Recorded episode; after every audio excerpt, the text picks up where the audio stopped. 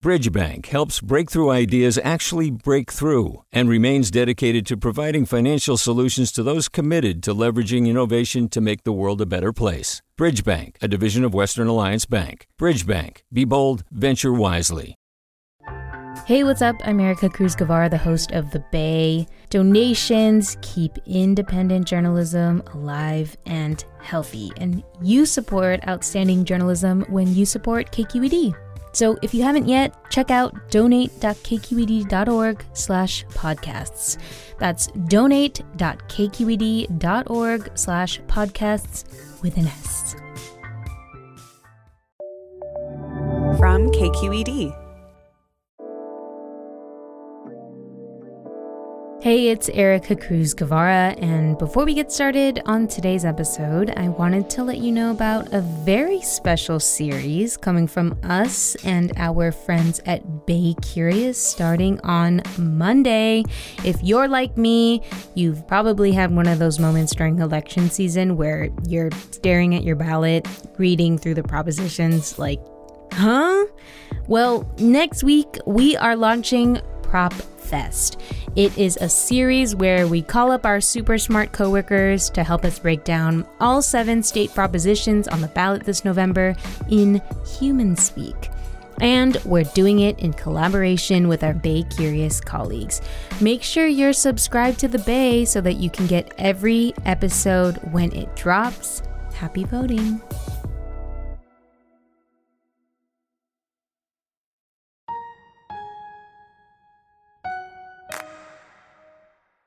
I'm Erica Cruz Guevara, and welcome to the Bay. Local news to keep you rooted. So, BART has changed a lot since it first got up and running 50 years ago this month. And some of that change has happened in the last two years, yes, because of COVID, but also because of a group of young women who are tired of getting harassed by men on BART. Today, we're going to run back an interview Devin Katayama did last year with young activists who are part of a larger push to make BART safer for women and girls. That's coming up right after the break.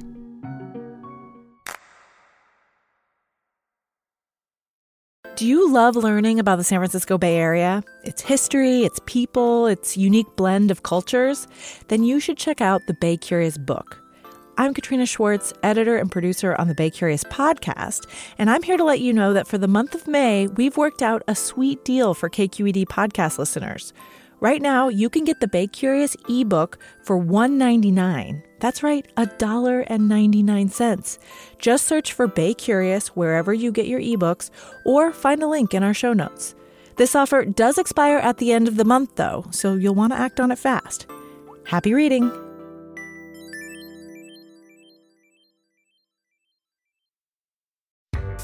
Hi there, I'm Rund Abdelfatah from Throughline. If you're listening to this podcast, you know that KQED produces exceptional storytelling that keeps you informed, inspired, and entertained. Their podcasts cover issues from your neighborhood to the entire country and everything in between. Support this work today. You can help us continue to bring quality podcasts to your ears. Just head to donate.kqed.org slash podcast. That's donate.kqed.org slash podcast.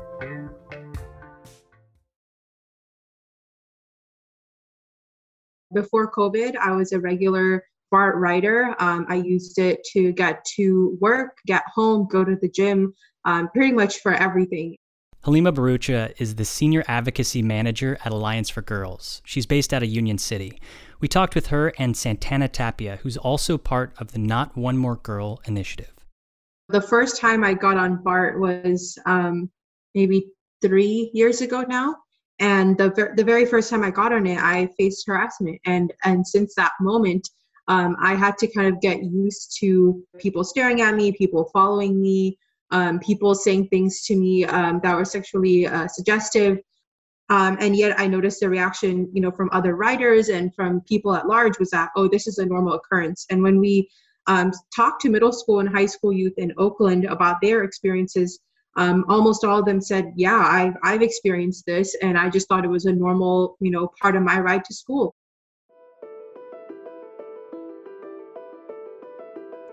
The Not One More Girl initiative began when our youth researchers engaged young people, in particular girls of color across the Area, to understand their needs. And so it really started by listening to girls and gender expansive youth. Um, these reports outline the dire need for safety in public spaces, in particular on public transportation. Um, and so we took that research and we did town halls and unpacked what the findings were and asked our community um, what they'd like to see in terms of solutions. And so we were able to develop a policy recommendation really driven by the community and presented that to multiple transit agencies in the Bay Area. Um, BART was the first one to um, go ahead and enthusiastically support it, including funding some parts of the initiative to move forward.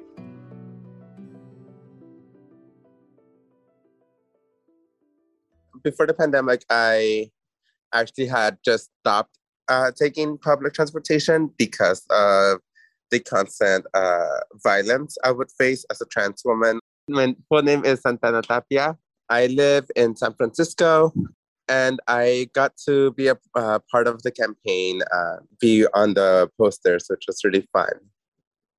I actually had a job that I really, really loved in Oakland, um, but it often involved leaving the office late. So it meant more harassment um, at night, which made it even scarier. So um, the lack of safe public transportation was really one of the reasons why I left that job.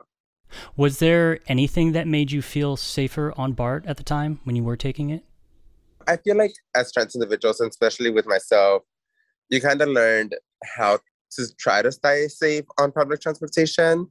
And so for for me, that meant traveling in groups, um, never having my music on too loud in my headphones, uh, never really being on my phone, just like always being present. So it was it was like a checklist of things that you could do to get stay safe, um, but not to enjoy the BART ride. Right? It was always stay right. vigilant, always stay ready. Not not do the things that I, I feel like a lot of commuters do, which is kind of just zone out and you know listen to whatever. Yeah.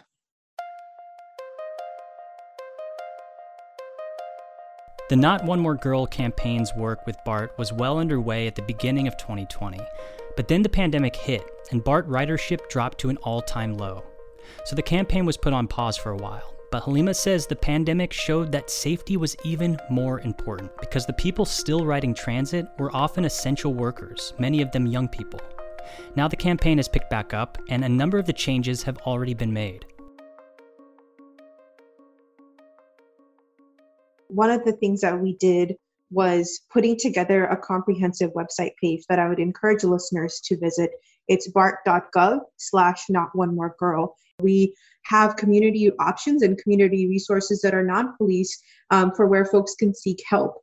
Um, we also filmed a three minute bystander intervention training video that talks about how to intervene if you witness a sexual harassment. This is something that so many of our youth talked about um, experiencing in broad daylight in front of people, and no one said or did anything. I know it can be scary to intervene, you know, when you see something like that happen. So we talk about how to do so in a way that is safe, in a way that is affirming, um, and some really easy steps that everyone can take offer options to the targeted person for how you can support them. You can offer things like, we can move to another car if you'd like, or we can get off at the next station and I can wait with you.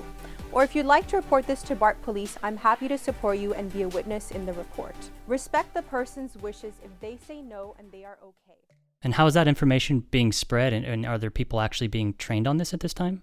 Yes, so BART has committed to making this video a mandatory video for all their staff, including their general manager, to watch. So this will certainly be something that all BART employees will be privy to, and this is being shared on BART's social media. And we are asking, you know, in all of our media interviews for the public to watch this video and to get familiar with the four steps of bystander intervention. We also rolled out a series of um, art posters calling out sexual harassment that you may have seen on BART. And BART doubled down on this, literally. They put down 300 posters, which is double the typical number that they print for a campaign. And they rolled these out on all their trains. Um, and the goal was to create empowering narratives and really help shift the culture that has normalized violence against girls and gender expansive youth. Um, because we know it's not enough to change a policy, you know, it's not enough to change the system. We have to call out the culture that has normalized this behavior. Another big priority for the campaign is getting better information about harassment on BART. The agency has now updated its Rider Code of Conduct and added a question about sexual harassment on its environment survey. Haleema says this kind of data gathering is really important. We found that most transit agencies actually don't ask this question, and so they don't have data about what is happening on their own system, um, mm. and so they, are not able to address the issue in that way. Um, we also worked with the police chief to add a new BART Watch reporting category that's titled Unwanted Verbal and Nonverbal Sexual Harassment. Um, this is also not included in the penal code, so it's not against the law, but we wanted to make sure that riders knew they could report this and that BART wants to know so they can have this information and data and start tracking this issue um, and, and understand how to improve. Uh, Santana, when you think about these changes that Haleema's been talking about, um, is, is there one in particular that you're really passionate about or you're glad that's there? I'm very proud of the work that's being done, especially about creating ways of holding folks accountable that doesn't involve the police. A lot of times, I personally don't like to call the police when I know that at the end of the day, the police are only going to attack us. So I'm very proud of the other kinds of accountability that's been created.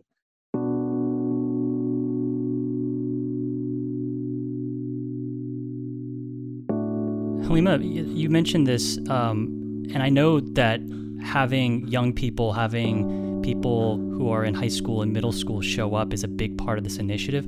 How essential was it for young people to be really involved and centered in this initiative from the beginning? Without young people, this initiative would not have happened, period. A lot of systems are uh, made with adults and usually cis white men in mind. We wanted to make sure that we were actually uplifting what safety looked like for girls and gender expansive youth. And I think for a lot of young people involved, for them to see, you know, Bart listen to them, to sit with Alicia Trost, you know, the chief communications officer, on a bi-weekly meeting and uh, made a huge difference for them. I think it built trust, you know, that I can trust the system, that I'm getting on this vessel, right, to get from point A to point B, and I can trust that it'll get me there safely. Santana, at the beginning, you said that you stopped taking public transit because of safety concerns, and uh, th- and that it was actually a relief to not have to do that. Do you think you'll get back on public transit anytime soon? Yeah. So one of the things that I do, I'm, a, I'm also a performer, a drag performer. Um, and one of the reasons I had stopped taking gigs in Oakland was because of safety, right?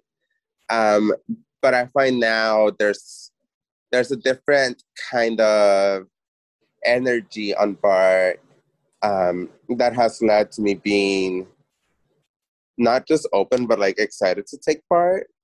What is that energy shift that you've experienced? Is it is it literally the campaign making you feel safer to ride? I know so. I know it's the campaign because it's not just around the energy that I feel, it's also the energy that my friends put out, right? We're not going on BART anymore and being like quiet and trying to like hide, but we're proud and we're unapologetic about who we are and not trying to like make ourselves smaller for safety, but making ourselves bigger for ourselves. And I think that has a lot to do with this campaign. And there's also this like warm feeling of knowing that even if something were to happen, there is ways to deal with it that won't end up causing more pain or more trauma.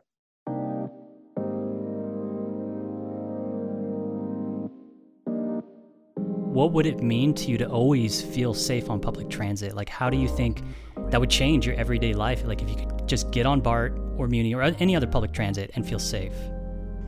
Yeah, I think, uh, like, for me, it's already great but I, I like to think of like my god sisters, right, who are gonna start high school soon and who will like be taking public transportation. And I feel more confident now knowing that I don't have to be checking her location every like couple minutes to make sure she's okay or like text her every day to make sure she's okay.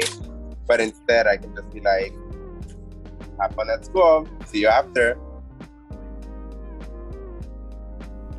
Haleema and Santana, thank you both so much. Thank you for having us. Thank you.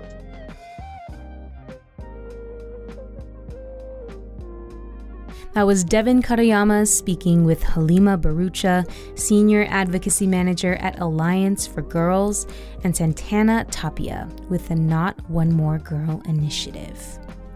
Since this episode aired about a year ago, the BART board amended its customer code of conduct to specifically prohibit sexual harassment.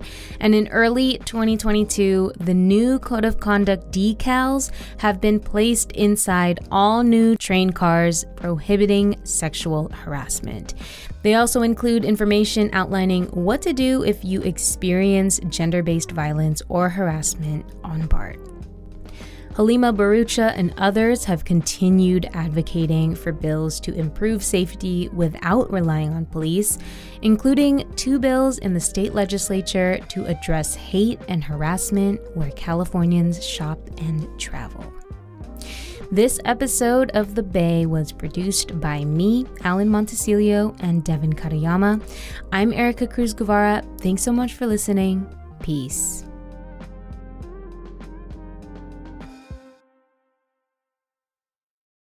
Hi, I'm Sasha Khokha, host of the California Report magazine. Every week, we bring you stories about what connects us in the giant, diverse Golden State. Because what happens in California changes the world. I love this place. We were once seen as like the place to be, California. The land of milk and honey. That's where you go to Sunshine State, but we just have challenges right now. KQED's California Report magazine. New episodes drop every Friday, wherever you get your podcasts. Hey, it's Glynn Washington from Snap Judgment. And if you love what you're hearing, and I know you love what you're hearing, please consider becoming a KQED member. Get special access to cool events, behind the scenes footage, and so much more. Plus, you'll sleep better at night knowing you did your part for the community you depend upon. It's in you. Please be in it. Visit donate.kqed.org slash podcasts to sign up now. That's podcast with an S. Thanks.